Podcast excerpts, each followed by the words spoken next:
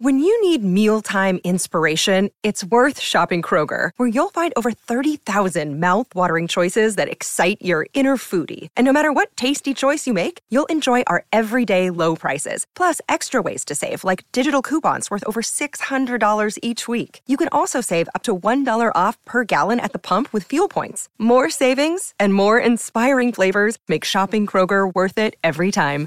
Kroger, fresh for everyone. Fuel restrictions apply. Hello, everybody. This is Marshall Poe. I'm the editor of the New Books Network. NBN listeners like to read books and buy them. So we thought we'd tell you that right now, our friends at Princeton University Press are having a remarkable site wide sale. You can get 50% off books, including ebooks and audiobooks, with the code 50, F I F T Y, at checkout until May 31. You can save some real money on Princeton University Press books. I encourage you to go there and check it out. Welcome to the New Books Network. Hello, everyone. Welcome to another episode of New Books Network. This is Morteza Hajizadeh, your host from Critical Theory Channel. Today, I'm honored to be talking to Professor Magdalena Zaborowska.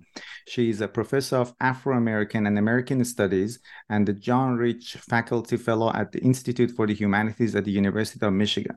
Today, she is here to talk with us about uh, James Baldwin. She wrote a unique book called James Baldwin's Turkish Decade Erotics of Exile.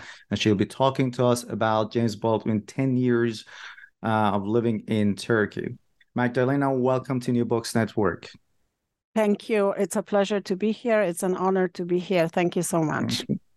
Uh, when I'm I I'm a huge fan of James Baldwin, but up until last year, I had no idea that he had lived in Turkey. Then I realized he lived in Turkey, but I didn't know he stayed 10 years there, which was a formative time period for him.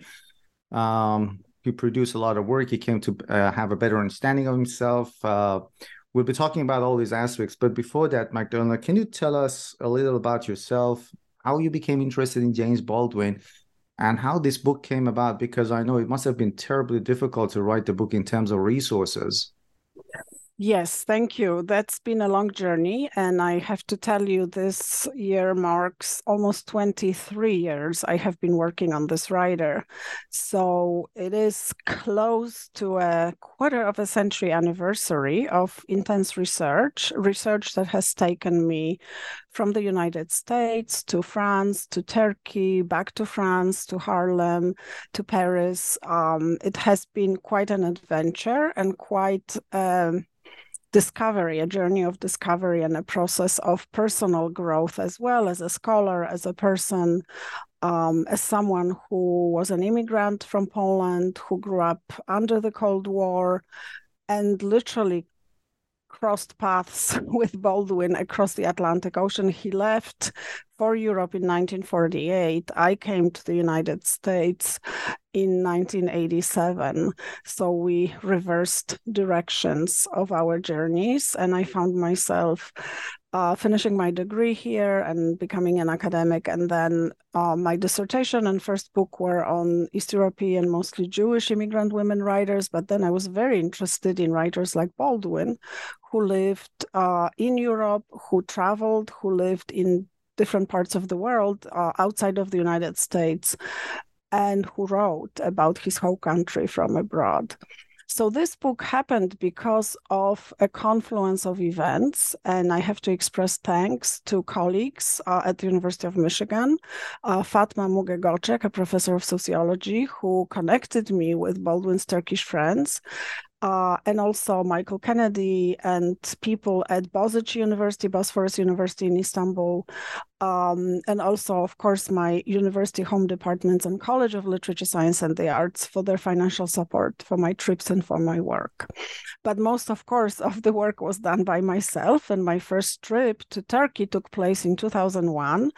Um, and it was a very fruitful meeting with Engin Cezar and uh, interviewing him, his uh, then wife, um, Gülriz Sururi, uh, and and their home where Baldwin actually stayed when he first arrived in t- Turkey in 1961. So it took a lot of research, a lot of traveling. I went to Turkey a couple more times uh, and then met and interviewed quite a few people to whom I was connected by goodwill and friendship and word of mouth as I was connect, connecting myself to that place and also working with um, American Turkish Research Institute. Folks there have been also tremendously helpful uh, and friendly, enabling me to fly at a short notice to meet Ali Poyrazoglu, the actor uh, in Bodrum, who agreed to be interviewed, but then changed his mind about the location overnight.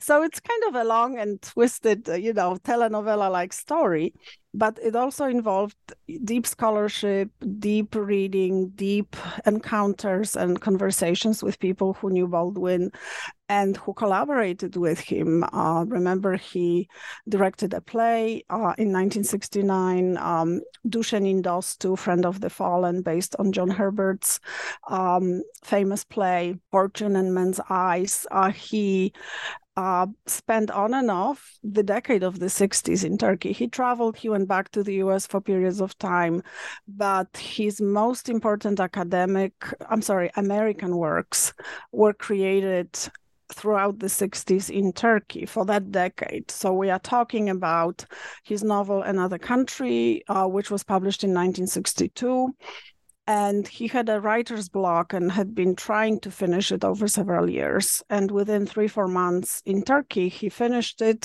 he packaged it uh, to the us and it was published. The next one was the fire next time 1963. And after that, he worked on his very famous play that had a run of broad, on Broadway, Blues for Mr. Charlie, 1964. Then came a novel, Tell Me How Long the Train's Been Gone, 1968, and a collection of essays, um, No Name in the Street, which he began in Turkey and continued in France. In between, there were smaller publications, essays in various magazines and journals and press, like the New York Times. Uh, there were all. The, he also began a very important work, still unfortunately unpublished. His last play called The Welcome Table. Uh, which he began writing in Turkey and then finished while living in France um, in his house in Saint-Paul-de-Vence uh, in 1987, right before dying. Um, so that was a long answer. but I'm, I'm already jealous. You know, you you talked to all these people who were his friends. You visited the place that he lived in in Turkey, and uh, well, we'll, we'll, we'll you, you touched upon a lot of uh, interesting points, which we'll kind of try to um, unpack as we go ahead. Uh, let us talk about the documentary you talk about. There, there's this documentary about him uh, that was made in Turkey by somebody called Sedat Pakay. Um, and that was one of the sources that I guess you use. And I would love to know if I can somehow have access to that online because I tried to find yes. it online, but I couldn't. So it would be great if you could talk about that and then maybe tell us where we can access that. Please, yes. what is the documentary? Yeah. So the documentary is called James Baldwin from Another Place, and it was directed by Sedat Pakay. Um, Cengiz Tatar was the cameraman on the job, and Hudson Filmworks. Hudson Filmworks was Sedat Pakay's company that produced and released the film. So if you look up the website for Hudson, H U D S O N, Hudson Filmworks, um, you should find you should find a link to the film. I think they are selling DVDs. I am not sure about electronic purchases. Uh, Sedat Pakay was a good friend of mine. I was very lucky to meet him and interview him in 2002 for the first time, and then was uh, very, very warmly received by him and his partner Kathy Pakay in in their home, I was able to look at the outtakes from the film, uh, get a full soundtrack of the interview recorded for that film. And also, I was privileged to see with Sedat Pakay thousands of photographs Pakay took of Baldwin in Turkey, in the United States. Um, and literally, that archive right now is available at the Beinecke Library at Yale University. So if you would like to study the film, the outtakes and the material, uh, they can be accessed through the collection at Beinecke at Yale. Um, I'm not certain of the photographs because I haven't looked them up yet. Uh, I'm certainly hoping that they have been purchased by Beinecke because they were very, very unique And you may know that Sedat Pakay was an award winning filmmaker and photographer. He had uh, studied with the very, very famous Walker Evans at Yale University. His degree was from there. And um, he he has a photo of James Baldwin sitting next to a samovar, a very Istanbul-like photo from the 60s hanging at the Smithsonian in their, you know, best photography gallery. So um, I am I am thrilled that I was lucky enough to meet him and interview him and learn from him as this project and my research were taking place. Yeah, you, you mentioned the photographs. I must say, I'm originally from Iran myself. And when I was going through the book, I saw the photographs. I, I could have said they were taken somewhere in Iran as well, you know, with, with mm. Baldwin drinking tea in a small saucer, which is very Turkish. We do it in Iran yes, as well. Yes. Next to a samovar or even I saw one of his pictures. He was holding uh, like a what we call in, in Farsi we call it tasbih, which is like a rosary. Tas, I think it's the beads at the beginning. Yeah, it yeah, is, yeah. It is. It, and those I languages, right? It.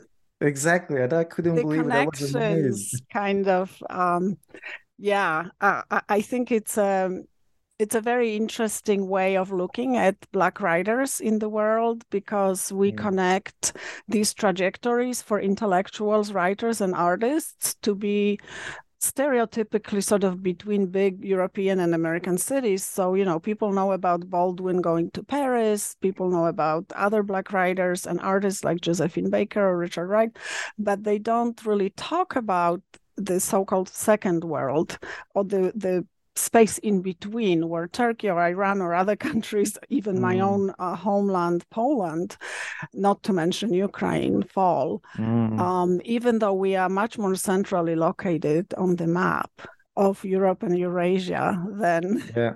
Yeah. than people realize. So, um, so I was thrilled to find those connections and to also find how much Turkey helped Baldwin locate his work and find his identity as a Black queer man mm-hmm. who had to flee the United States, as he described it, because of racism and homophobia. So his exile was not, let's just go and live somewhere else it was simply he felt he had to leave because he felt his life was in danger because of racism, because of segregation, because of run ins he had with white people in New Jersey, in restaurants, with mobs, with police, and also homophobia.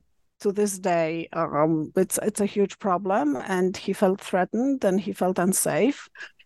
And it was a very interesting moment for him in 1961 to find himself in Turkey and to walk the streets of Istanbul and see the affection between men and across the sort of masculine culture there, which he was very unfamiliar with. And when I interviewed Engin Cezar about Baldwin's first days in Turkey, his first observation was that he could not believe how affectionate and close men were in Turkey, that they would walk holding hands, that they would embrace, that they were very publicly demonstrative about closeness and affection, which in the United States is, is taboo.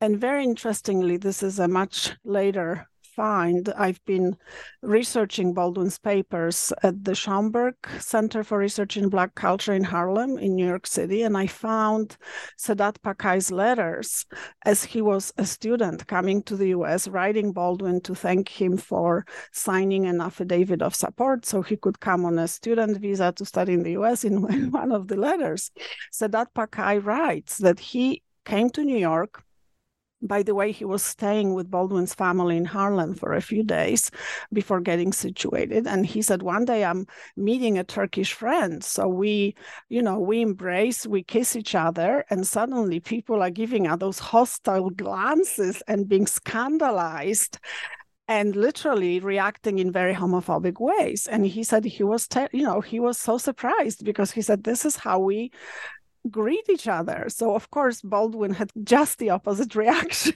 when he saw affection and closeness uh, ab- among men in Turkey. And I think a lot of his um, work that was created there, and in my book, I look at Turkey as a dual um, through a dual perspective as a location that is an authorial location where Baldwin physically was writing, was creating, where he was influenced by people and culture and food and everything that was going on in material and sensual ways, but also as a lens, as a way of looking at the world through a different culture, through different sets of conduct or socialization, sociability, civility, where there is a different set of norms about gender roles and gender closeness, especially among men.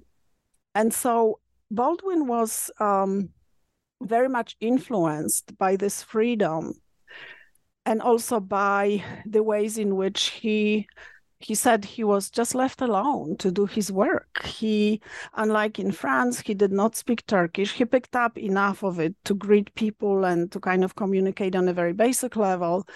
And later, when he was directing the play, he worked with a translator, uh, the journalist Zeynep Oral, who's a fantastic person to talk to and probably the best person to talk to about him in Turkey, uh, who's written about him in Turkey quite a bit and he felt at home but he also felt at a distance uh, enough to be able to do his work and i was really interested in how the location would inflect or influence his work and of course, I also realized Baldwin was a Westerner. He was somebody who carried a US passport, who basically had a backing of a superpower.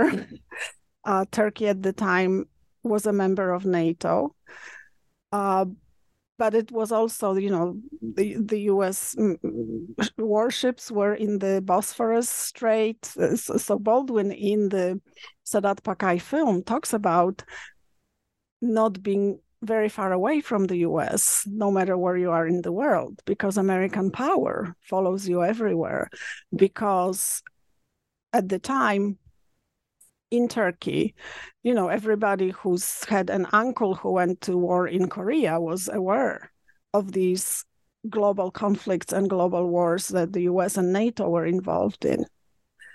And um, and what I also found very interesting and endearing was how Baldwin learned from Turkish people. And that was not in the scholarship. That was not appreciated as much as I thought it should have been.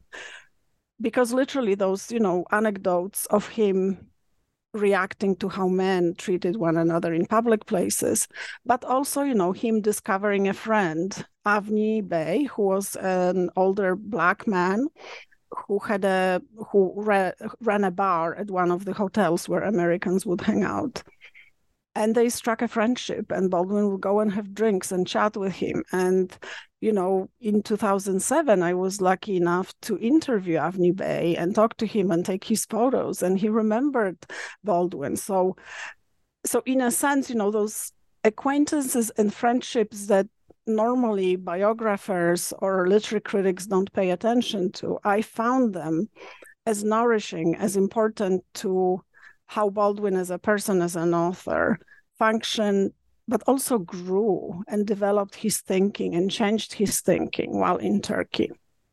You, you, you talked about a number of his friends. I'm particularly interested in, um, I hope I'm pronouncing the name correctly, Engin Cezar, right? Engin Cezar. Uh, mm-hmm. Cezar, yes. So tell us about the first day Baldwin arrived in Turkey, went to his place, and Engin Cezar was among the of the celebrity circle or the elite yes. circle in Turkey. So tell us a little about him. First day Baldwin arrived in Turkey, about him and Surur Golriz, his wife, and and how they helped Baldwin to get into that intellectual and artistic circle in Turkey. So Baldwin had met Engin Cezar in New York City. So Cezar was a graduate of Yale Drama School, who was an actor, mm. and actually played Giovanni in a theatrical adaptation of Giovanni's Room that was produced uh, by Actors Studio in New York City. So they had known each other in New York and had some history as close friends.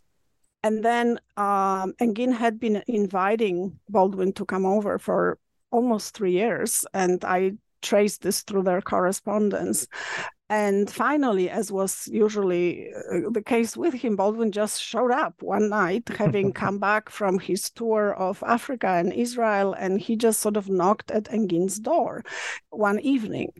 And they had they were having a party to celebrate his marriage to Gulriz Sururi. So Engin Cezar had almost everyone who was a very important cultural figure and celebrity in Turkey at the time in his living room. And onto that scene walks Baldwin, very jet lagged and very tired. who um, immediately charmed people and met everyone, uh, including Cevat Çapan, who was a cousin of Engin's and who was a prominent academic and poet and intellectual, um, with whom they struck a friendship. And I remember Engin telling me, you know, Baldwin was so tired he just like fell with his fell asleep with his head in in the lap of a famous actress, and then uh, he stayed with them in that apartment. Um, and they had a spare bedroom where he would write. And so the first weeks he spent there, and then he moved to another place uh, to Cevat Çapan's house in Bebek, and uh, he finished his uh, novel Another Country there. And that's where he also met his future biographer, David Leeming, the author of the perhaps best known biography uh, published in 94. So now I would like to tell you more about who Baldwin also was was hanging out with in in, mm. in Istanbul. So Engin Cezar and Gulriz Sururi were married and they also owned a theater where they performed plays uh, in in which they were both involved as actors and directors and um, they also connected Baldwin to people like uh, the Kurdish writer Yashar Kemal, with whom Baldwin struck a friendship.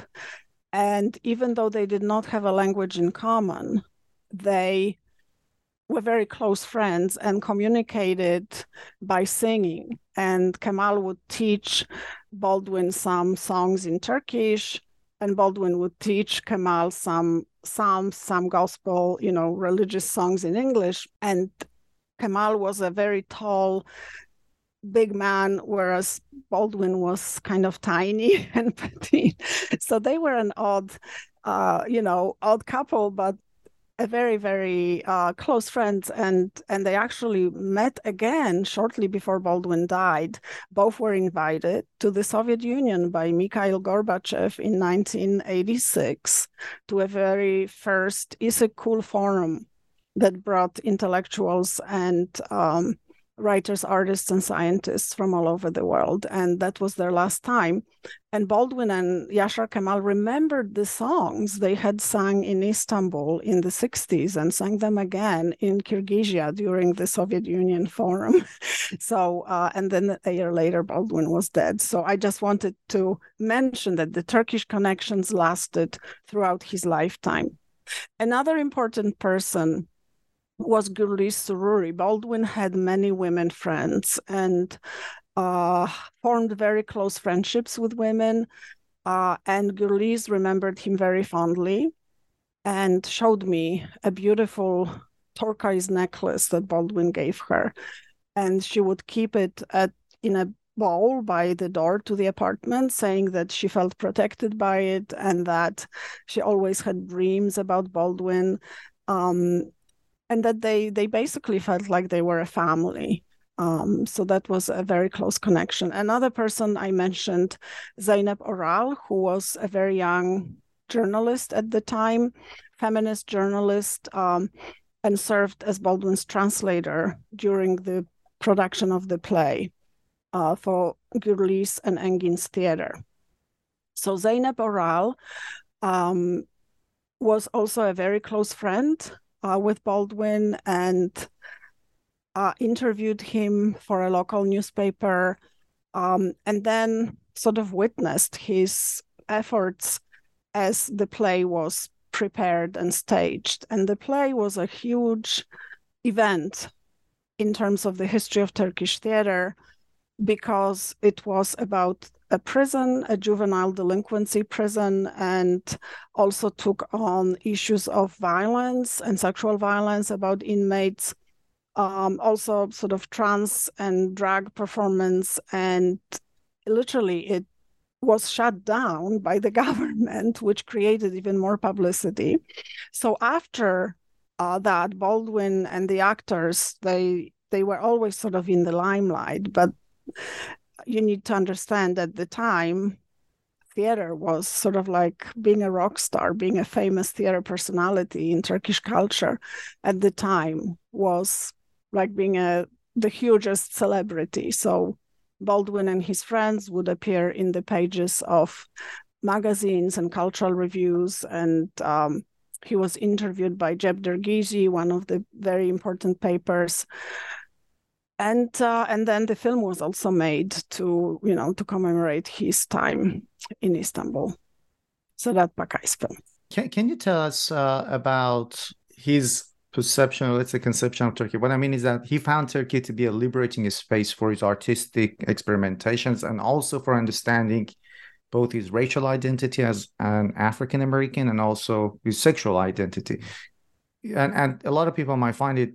Uh, kind of surprising that how he came into terms with these things in Turkey, because mm, it's a Muslim country anyway. There, there, there might be some backlash against you know homosexuality.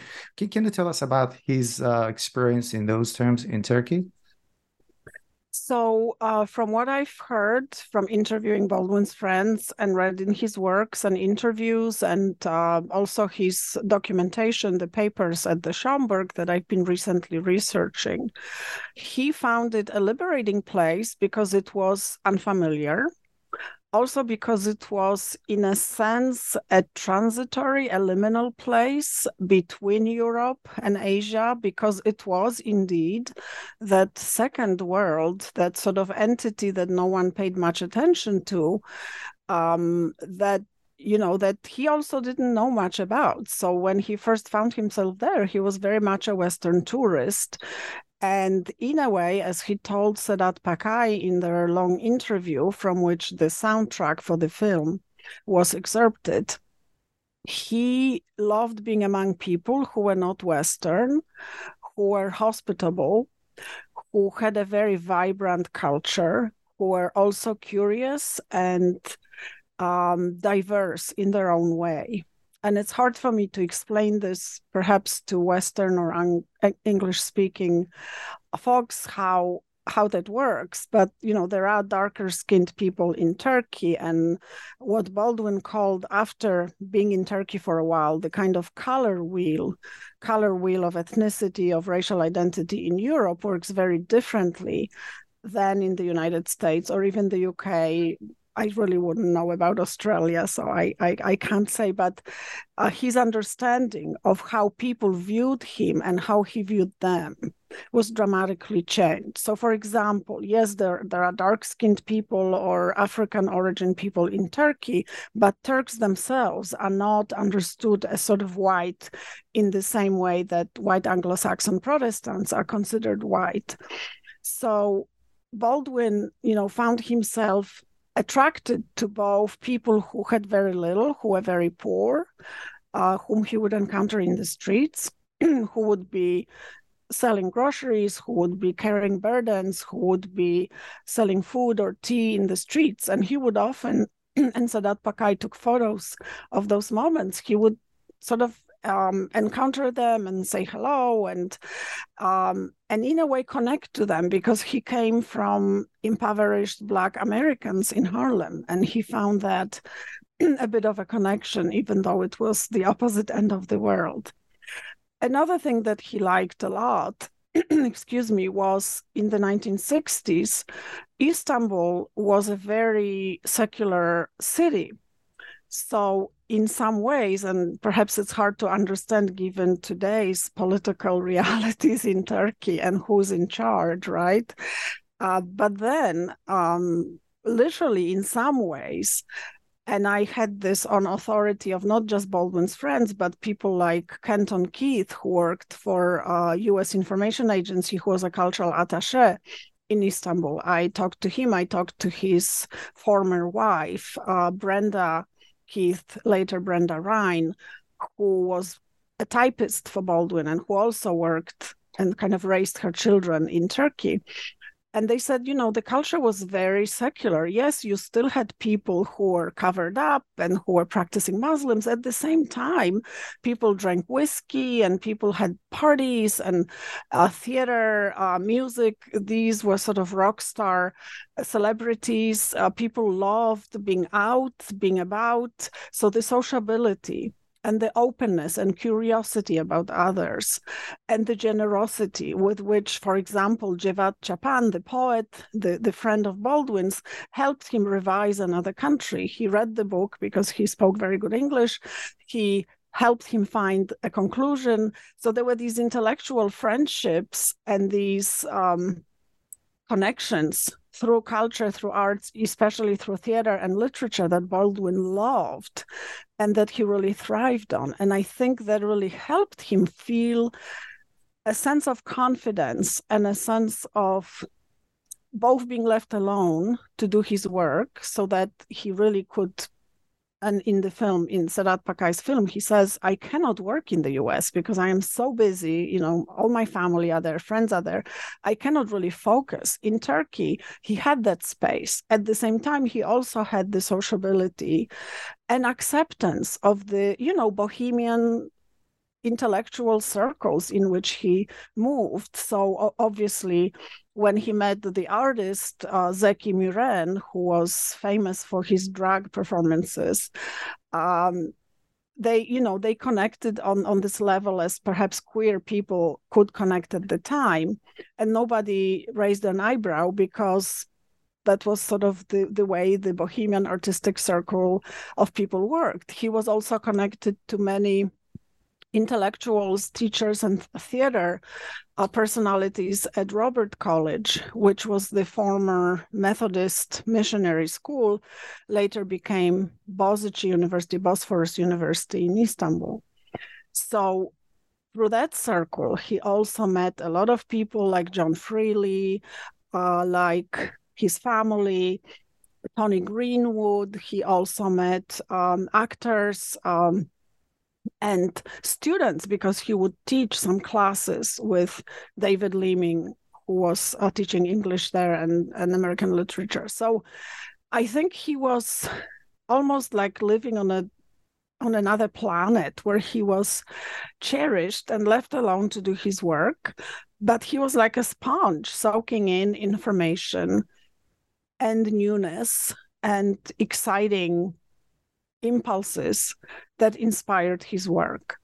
And uh, when I reread Another Country, his third novel, in light of it having been written in Turkey, I found moments of, let's say, quote unquote, Orientalist influence. So there are references to um, imagery that could be considered Orientalist with some of the erotic sceneries or evocations of a harem or evocations of a Turkish bath when one of the lovers takes a bath.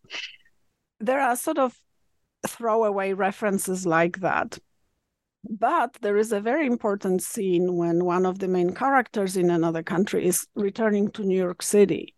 And suddenly he is seeing that city arriving on a boat, seeing it as if it's an eastern city, as if it's Istanbul, or as if it's seen through the screen of having seen other places. And I think that perspective, much more than even having been to France, helped Baldwin understand that the world is bigger than the West and that he can learn from people who are not Western and who have been caught in between the superpowers, especially when you think of the Cold War, what he's writing about in the fire next time and the sort of standoff between the Soviet Union and the United States and how the second world, like the Soviet bloc countries, but also Turkey and also the Middle East were caught up in between those two. And I think it, it helped him understand the geopolitics and also the sort of regular people's lives and the importance of those to his stories when he was living there. Mm. Uh, reading the book, looking at the pictures, listening to you, and I would be willing to like to give up 10 years of my life just to be one year in Turkey. In that time with with Baldwin, yes. you know, and that yes. artistic bohemian circle living there.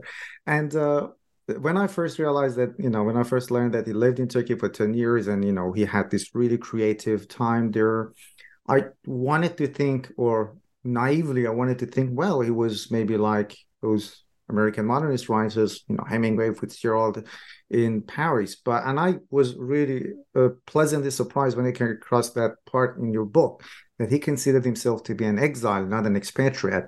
So, you wouldn't really consider him, and he kind of distanced himself from from Hemingway or Fitzgerald. Mm-hmm. Oh, very much that. so.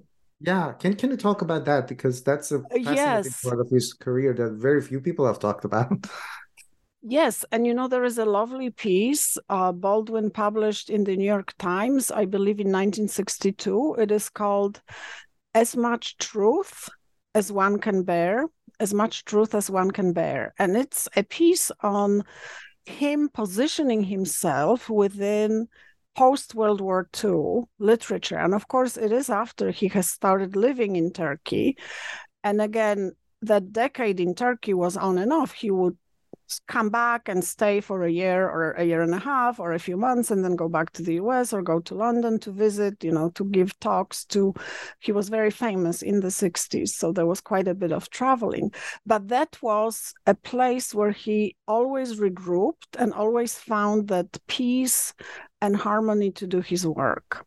So he lived first in rooms with friends and then when his money came in after the fire next time especially he would rent very posh houses and places like uh, Pasha's Library House, which was a beautiful villa in the Rumeli Hisar area, uh, overlooking the Bosphorus, uh, you know, with gorgeous, uh, gorgeously appointed place with a garden and behind high walls. And he and his entourage would have a wonderful time there. And um, I'm sorry, I lost track of the main conception uh, of your question. That was... yeah, it was like he he was not an expatriate, and he was an exile, and he distanced himself from the likes of Hemingway and Fitzgerald. Yes, so so I started talking about it because we have this notion of modernist writers like mm-hmm. Hemingway or Fitzgerald. We you know we can think of also Gertrude Stein in Paris. Gertrude Stein, who actually taught Hemingway how to write, let's not forget that. So it was a queer Jewish woman who gave him his writerly chops. I need to put this on the table. And, and Baldwin wrote in this piece uh, as much truth as one can bear that after World War II, there is need for new American literature, and that people like Faulkner and Hemingway or Fitzgerald were very nice, and he still appreciated the literature, but he he thought there was time for new characters, for new narrative models, and for new ways of writing, especially writing fiction. So that piece and his many essays and of course his novels are proof that he was practicing what he was talking about show us his desire to create writing that took all humans and turn them into complex characters, regardless of race and regardless of gender, regardless of sexuality. And this endeavor, I find, I find very telling because Baldwin rebelled against being classified as at the time they would say the negro writer so someone who is defined by the race and his first novel which was a very autobiographic novel uh, about growing up in Harlem in, in a Pentecostal church with a very strict father. That novel sort of set him up for being described as the Negro writer. So his second novel, Giovanni's Room, is an absolute 180 180 turn away from this. It's about a white American man who falls in love with a Italian man, a southern Italian man in Paris. So, so when Baldwin wrote the second novel, he was accused of trying to shoot himself in the foot. They said nobody would publish this. But I find that in this insistence of saying, yes, I am a Black writer and I've written this first novel that now you all think will classify me as forever writing about Blacks in Harlem, let me show you. I'm writing a novel, which is sort of a modernist novel in Giovanni's room about white white people, although again, this is a very deep and serious book, and it is about race, it is about homophobia, it's also about blackness, even though all the characters are supposedly white. So, in that sense, by writing his books and also articulating his need for new literature that is not only misplacing or displacing or providing an alternative to the Fitzgeralds and Hemingways, but also he wrote somewhat against the sort of Negro novel into which he was slotted as a writer, into this genre, into this authorship model he was slotted.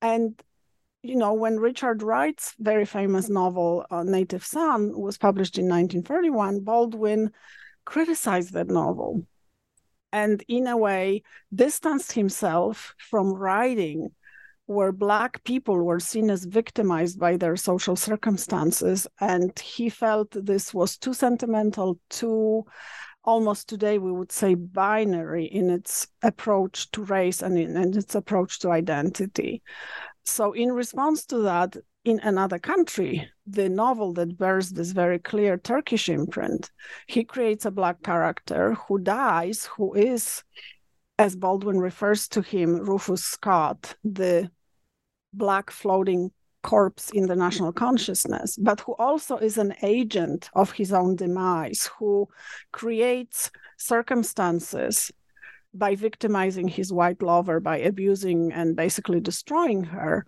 that also lead him to suicide. So he creates a character who, yes, is victimized by racism, but who's also aware that as a man, he has power over a woman, that as a man, he also has power over his destiny to some degree. And I think Turkey was really helpful because it was so remote and he, he was allowed that sort of space to really think about what he wanted to write and how he wanted his characters to be. And because his friends taught him much about the ways that, for example, you know, Turkish proverbs and philosophy work. Um, I remember Baldwin talked about the water wheel many times, and I couldn't understand it until I was told by Sedat Pakay that the water wheel metaphor as Engin Cezzar was talking to Baldwin and then Sedat Pakay explained it to me, is connected to a Turkish proverb that sometimes you are up, sometimes you are down, but sort of like a wheel of fortune, your fate can change. And, you know, in English, we can say, you know, life turns on a dime. Uh, we have sort of associations with the wheel of fortune, but there I think he really embraced certain imagery and certain cultural even spatial, even decorative aspects. You know, think of the tile on the walls of mosques, think of the designs of carpets. Uh, on which people were praying. Uh, think of the tespi beads and his need to handle them. So, all of that, I think, came together in terms of material culture and influence and inflection um, on his work and also his understanding of himself, who he wanted to be, and how he wanted to live. And he very much wanted to buy a house and settle in Turkey. But then there were logistical issues with his closeness to his family and publishers. And then um, he decided to go to France instead. And I think as he was getting older, not speaking the language was also one of the issues. Um, let's talk about his artistic work. He, you talked about the play Fortune, uh, Fortune Men's Eyes. I was wondering if this play is available in any format, and also, well, how was it received in Turkey? And and also the unpublished play that he had, the Welcome Table, which in a way is also the story of the the journey of a writer, revolution of himself, maybe as a writer.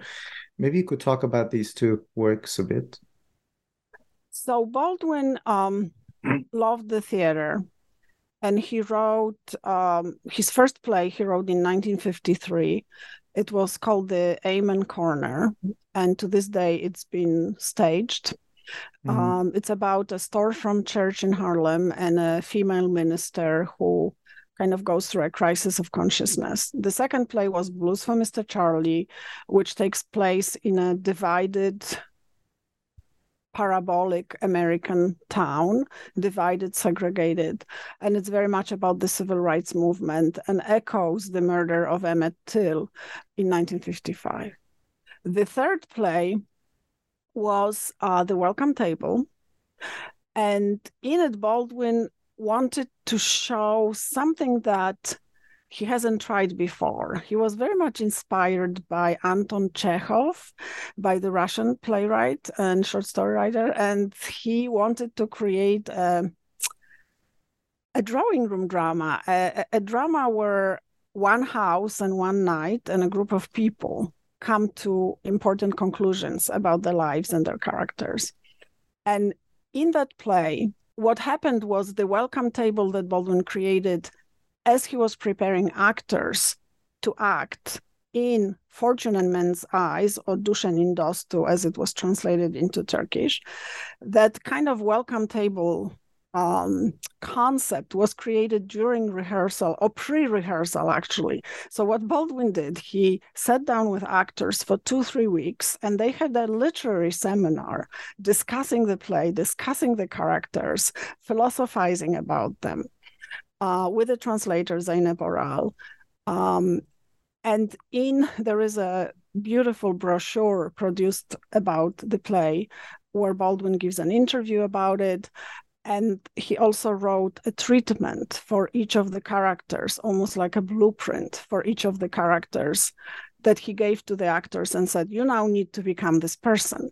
So you know those meetings around the table where they would discuss the play discuss the characters before they even got on stage and began rehearsing that was the exciting space. And that was where the idea of the welcome table and the title comes from a spiritual from a black spiritual song um, I shall feast at the welcome table. So there are these sort of references to Baldwin's time in the church and him being a teenage preacher and kind of having that music always at the back of his mind. So that idea from Turkey, then he took with him uh, to France and he was working on the play, The Welcome Table, on and off for quite a few decades, couple of decades. And then closer to the end, he befriended a theater director, Walter Dallas, who was the director of the Freedom Theater in Philadelphia, a black man, a very talented director, uh, whom Baldwin invited to contribute to the play, to help him rewrite it, edit it. The play, The Welcome Table, takes place in a house very much like Baldwin's house in the south of France. So that's, that's the house this second book is about. And in this play, the main character is a Creole female singer, somebody who, who could be a Josephine Baker, who could be Nina Simone, who could be Eartha Kitt, a female character because at that time in his life, Baldwin very much was interested in women, also took on a more kind of effeminate persona himself with jewelry and silk scarves. And um, he just was very, very much enamored of glamorous women, especially Black women like Maya Angelou or Toni Morrison and these performers like Josephine Baker, who actually he hosted at his house at some point. So that main character, the female character, an aging singer and celebrity and a star, has people in her house visiting, talking, and we have the shift of perspective from one conversation to another. And through those conversations in clusters, we get to know various characters and life circumstances of, of the characters in the play. And what's so important is that the house is almost a character in and by itself as a setting, as kind of a breathing family seat, family nest.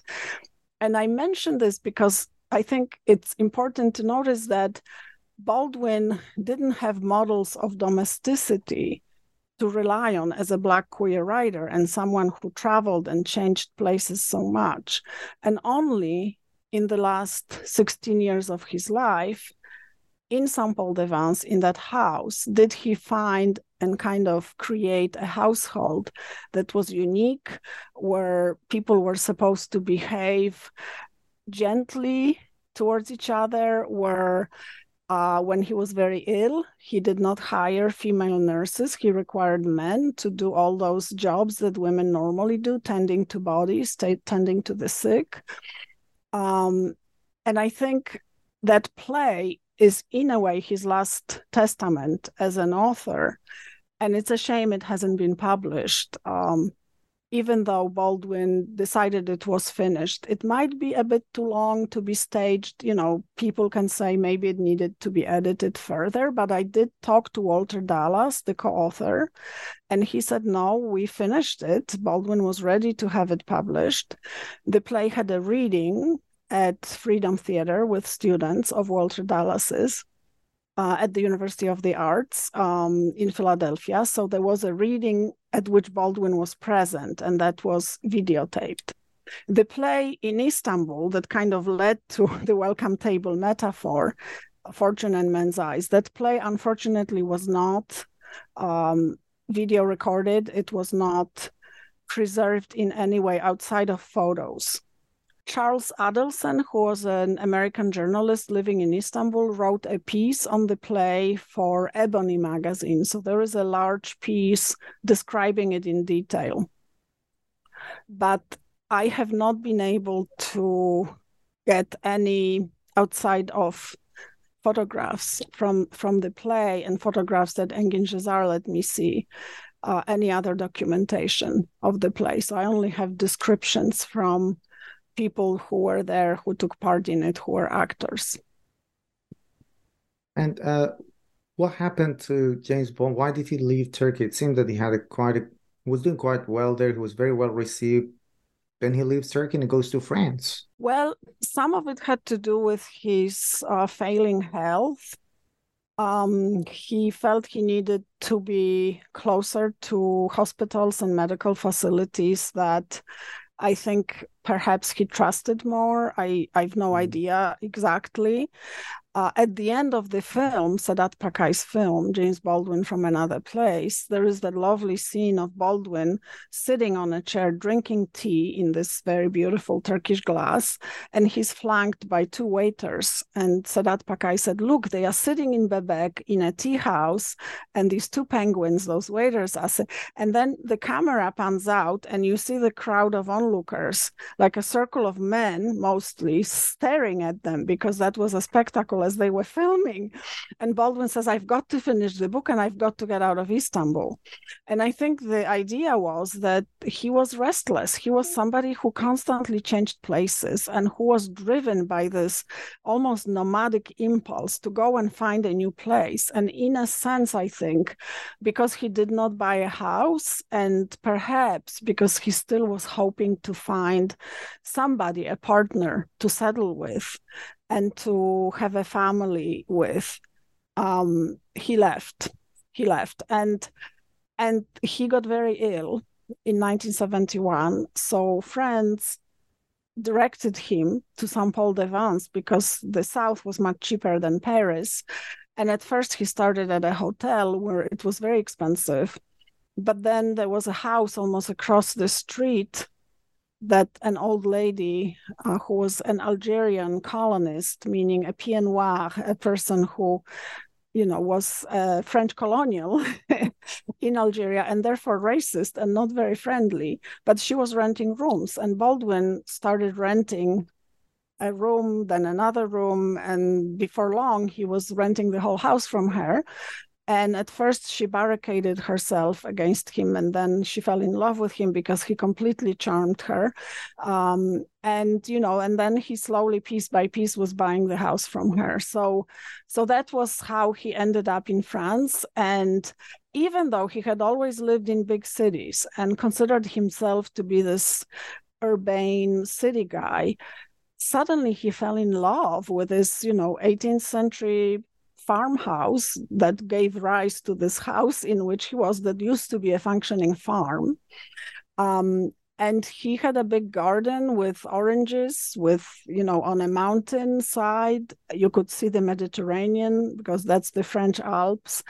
Um, and he just fell in love with that location. So in an interesting way he kind of needed a very peaceful and village like setting And that was another decade. After Turkey, the 70s and, and 80s until 87 when he died, so the last 16 years of his life, mm. where he produced a lot. He produced a lot and very, very interesting works as well. Um, and I can say perhaps closer to, to conclusion of our conversation that the further away he got from the united states the more interesting the work he was producing uh, paradoxically enough. But I, I think as he says you know in in Pakay's film one one sees it better from a distance from another place. You when you're in america you have nothing to compare america to. But in other places you gain a perspective and you also gain a certain kind of freedom and independence and safety that he really craved and couldn't have uh, in the United States. Mm. Uh, just for our listeners, uh, I've kind of secured a promise for Magdalena to talk about uh, her other book, which is uh, which is about James Baldwin's ten years of uh, of stay in France. And uh, Magdalena, I know that you're working on another project about Baldwin. So, as a last question, can you briefly tell us what that work is about? Yes. So, quickly, uh, this book that came out in 2018, Me and My House, uh, James Baldwin's last decade in France, is about those years right after Turkey when Baldwin took the play The Welcome Table that was in a draft form just begun and then relocated to the south of France and began his life and created his black queer household there. So this book talks about those last 16 years, how he put together his experience of travel, his experience of living in Turkey, and then in this village in the south of France, where he was the one and only black person uh, for miles and miles around, and and yet where he found a home, where he found love of people uh, who lived there, very close friends, whose children grew up with him. Uh, and I also went there and interviewed it. I also documented the remnants of that house uh, because Baldwin had um, his younger brother, who was his manager, later lived in the house after Baldwin had passed, and he uh, asked his his uh, partner, his lover, Jill Hutchinson, to save whatever could be saved from the house. So that's how I ended up taking thousands of photos of books and magazines and artwork that survived uh, the demolition of that house and then can can be now looked up in a digital collection and also in a small exhibit uh, through the Museum of African American History and Culture. And then the last project, I think this is the last project on Baldwin I'm working on, is a biography for a general audience that I'm writing for a series uh, called Black Lives uh, through university through Yale University Press, and this book is in progress. Uh, I finished the first uh, couple of drafts and I'm waiting for some feedback to continue revisions and um, crossing fingers it will be out for Baldwin's 100th birthday in 2024. Professor Magdalena Zaborowska, thank you very much for this fascinating conversation. I enjoyed every single minute of it. Thank you so much for having me. And I'm honored and really, really pleased we could meet each other uh, via screens and uh, very proud to be able to contribute to your podcast and to the book series uh, or to the books that you are discussing through your website. I'm very honored. Thank you. Thank you. I'm looking forward to speaking with you soon again about Baldwin.